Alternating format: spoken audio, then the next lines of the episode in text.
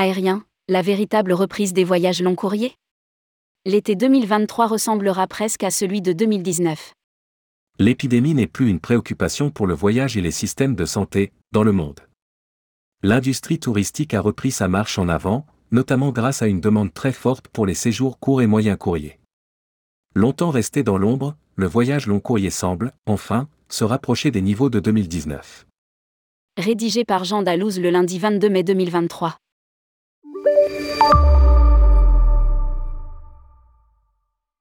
Le voyage a tourné la page de la pandémie. Alors que l'Organisation mondiale de la santé, OMS, a déclassé la situation due au Covid, en mettant fin à l'état d'urgence mondial, l'Organisation mondiale du tourisme, OMT, indique une reprise complète du voyage en 2023.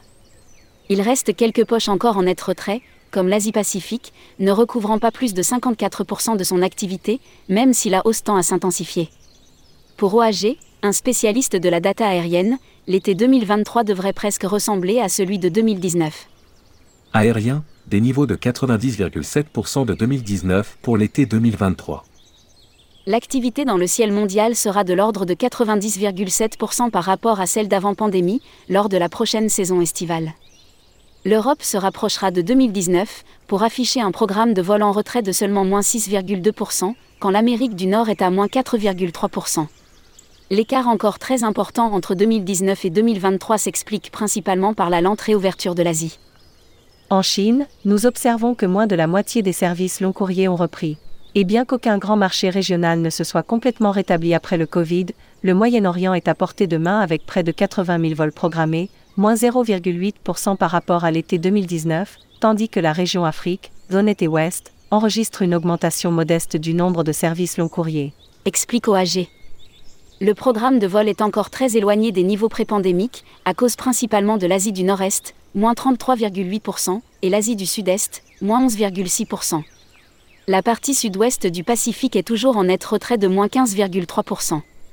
Long courrier, Paris-New York troisième ligne long courrier la plus programmée. Cette reprise du trafic long courrier est soutenue par la reprise des trajets entre l'Europe et l'Amérique du Nord. En effet, toujours d'après OAG. Les dix plus grandes paires d'aéroports long courrier cet été sont dominées par les routes transatlantiques avec 60%. La route entre l'aéroport international John F. Kennedy et aéroport de Londres Heathrow celle qui sera la plus programmée lors de la prochaine saison estivale, mouvement en hausse de 13,6% par rapport à 2019, devant celle reliant aéroport international de Los Angeles à Londres, mouvement en hausse de 37% par rapport à 2019. Le podium est complété par la ligne entre l'aéroport international John F. Kennedy et l'aéroport de Paris-Charles de Gaulle, mouvement en hausse de 45,2% par rapport à 2019. À lire, Google, quelles sont les destinations plébiscitées par les Français? La très forte hausse des vols transatlantiques, rapprochant la France des USA, s'explique par l'arrivée de deux nouvelles compagnies aériennes. Ainsi, North Atlantic et JetBlue offrent de nouvelles routes depuis Paris. L'entrée dans le jeu de ces deux low-cost pourrait expliquer la décision de Delta Airlines et Air France d'ajouter plus de 50% de vols supplémentaires. Elles cherchent sans doute à défendre leur position concurrentielle sur une route très lucrative. Les pertes à plus long terme sont peut-être liées à Miami. Milan Malpensa qui était un service à l'Italia, Stockholm, Los Angeles, SAS, et il semble que Virgin Atlantic ne prenne plus de risques sur la route entre Manchester, Las Vegas.